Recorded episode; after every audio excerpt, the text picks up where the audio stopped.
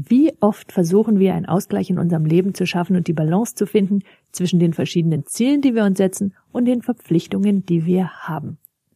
Wenn es Ihnen allerdings wirklich damit ernst ist, dann sollten Sie genau damit aufhören.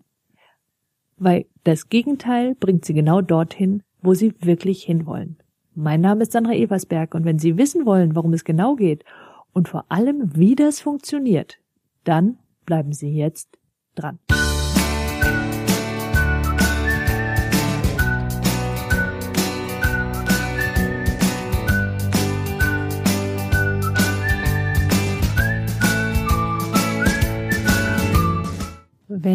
Menschen zum Beispiel zu viel arbeiten, dann ist schnell von der fehlenden Work-Life-Balance die Rede. Weil wenn man die nicht habe, dann ist die Theorie dahinter, dann sei man quasi auf dem besten Wege in einen Burnout. Der Gedanke dahinter ist ja so ein bisschen bestechend, oder? Man glaubt, wenn man das alles irgendwie auf die Reihe bringe, sprich in eine bestimmte Balance, einen bestimmten Ausgleich fände, dann sei alles viel einfacher. Man habe genau die Dinge, die man tun wolle, quasi immer auf dem Tablett und könne dann frei wählen. Die Schwierigkeit, die dieser Ansatz quasi inhärent mit sich bringt, dass wenn wir verschiedene Bereiche unseres Lebens gleichwertig nebeneinander stellen, und das ist ja die Idee des Work-Life-Balance, wenn wir sie gleichwertig nebeneinander stellen, dann erreichen wir damit, genau damit, genau die Konkurrenz zwischen diesen Bereichen, die wir ja gerade vermeiden wollen. Und darum scheint mir das nicht der allerbeste Ansatz zu sein. Wie gehen wir dann also stattdessen damit um?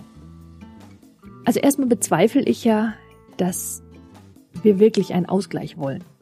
Weil, also wenn ich von mir spreche und die Klienten in Betracht ziehe, die zu mir kommen, dann ist der Wunsch eher, viel mehr Energie zu haben oder viel mehr Leichtigkeit oder Abwechslung oder positive Aufregung.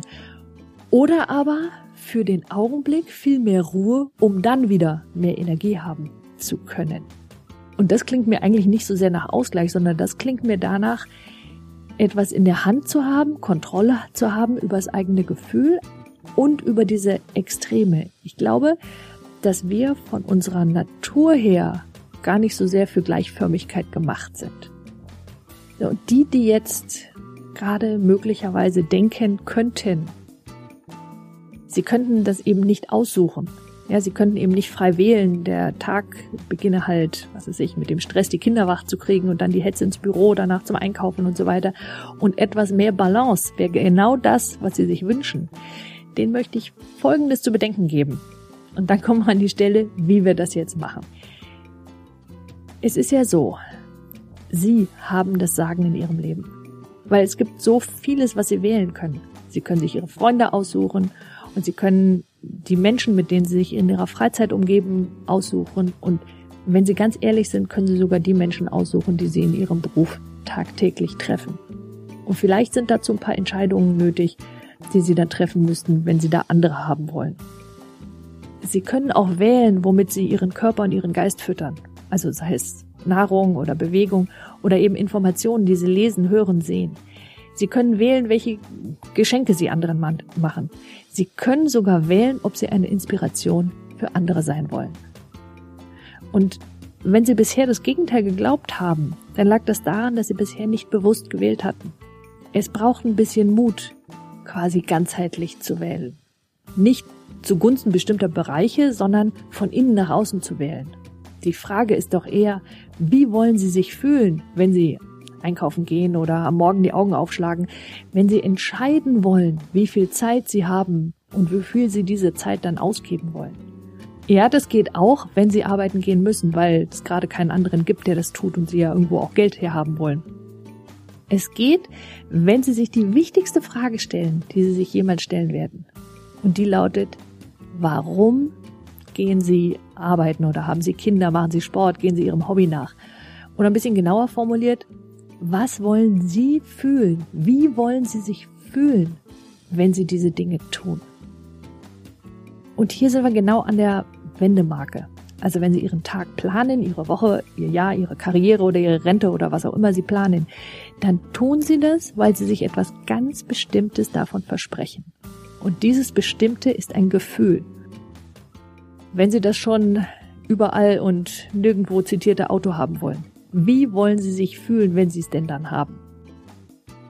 Weil wir wollen diese Dinge, die wir im Außen suchen, damit wir im Innern ein bestimmtes Gefühl erreichen.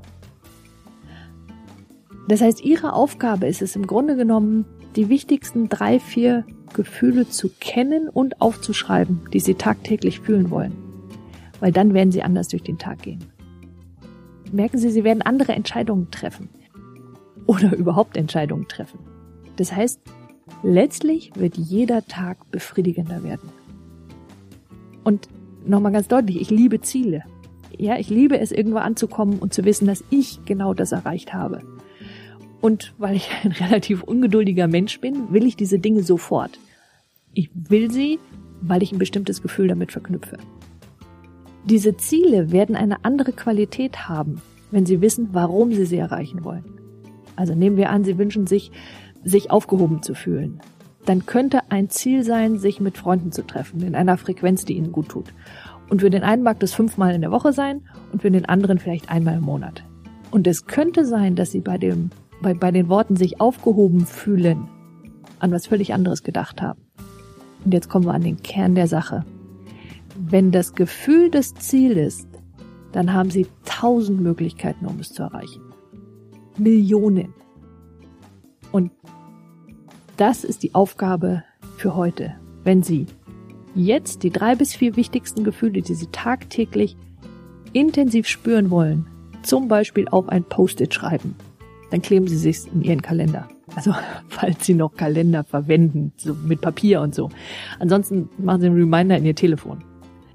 Können Sie schon spüren, dass wenn Sie dieses Gefühl zum Beispiel beim Einkaufen haben,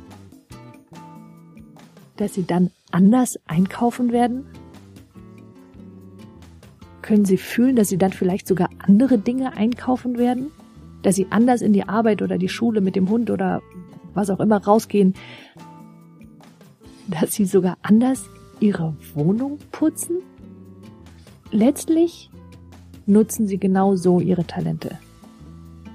Die, die die Welt so nötig braucht. Ich wünsche Ihnen viel Spaß, es rauszufinden. Ist es etwas, was Sie nur einmal in Ihrem Leben tun? Nein. Vielleicht tun Sie das jeden Monat einmal. Einmal alle halbe Jahre. Einmal im Jahr, wenn Sie Ziele für ein Jahr festlegen. Jedenfalls wünsche ich Ihnen viel Spaß. Finden Sie heraus, was Ihnen wirklich wichtig ist. Es ist nichts, was Sie in Stein meißeln. Es ist etwas, mit dem Sie spielen können, was Sie täglich mitnehmen und mit welcher Intention Sie in jeden Tag starten. Sie denken, dieser Podcast ist für andere hilfreich? Bitte empfehlen Sie ihn weiter an Ihre Freunde, an Ihre Kollegen und an Ihre Bekannten. Und Sie können das ganz leicht tun, wenn Sie auf www.sandra-eversberg.de gehen und auf den Link Weiterempfehlung klicken. Der befindet sich direkt neben der Überschrift dieses Beitrages. Oder Sie können Twitter nutzen. Schenken Sie ihm ein Facebook-Like und ein Google. Und wenn Sie ihn über iTunes hören und meinen Podcast mögen, dann bewerten Sie ihn doch bitte. Die Welt braucht mehr Menschen wie Sie, die ihre Talente nutzen. Und meinen Newsletter abonnieren Sie ganz einfach auf www.sandra-eversberg.de und schon erhalten Sie alle Beiträge ganz automatisch und kostenfrei in Ihr E-Mail-Postfach. Und noch dazu all die Specials, die ich nur per E-Mail versende. Nutzen Sie Ihre Talente. Die Welt braucht sie.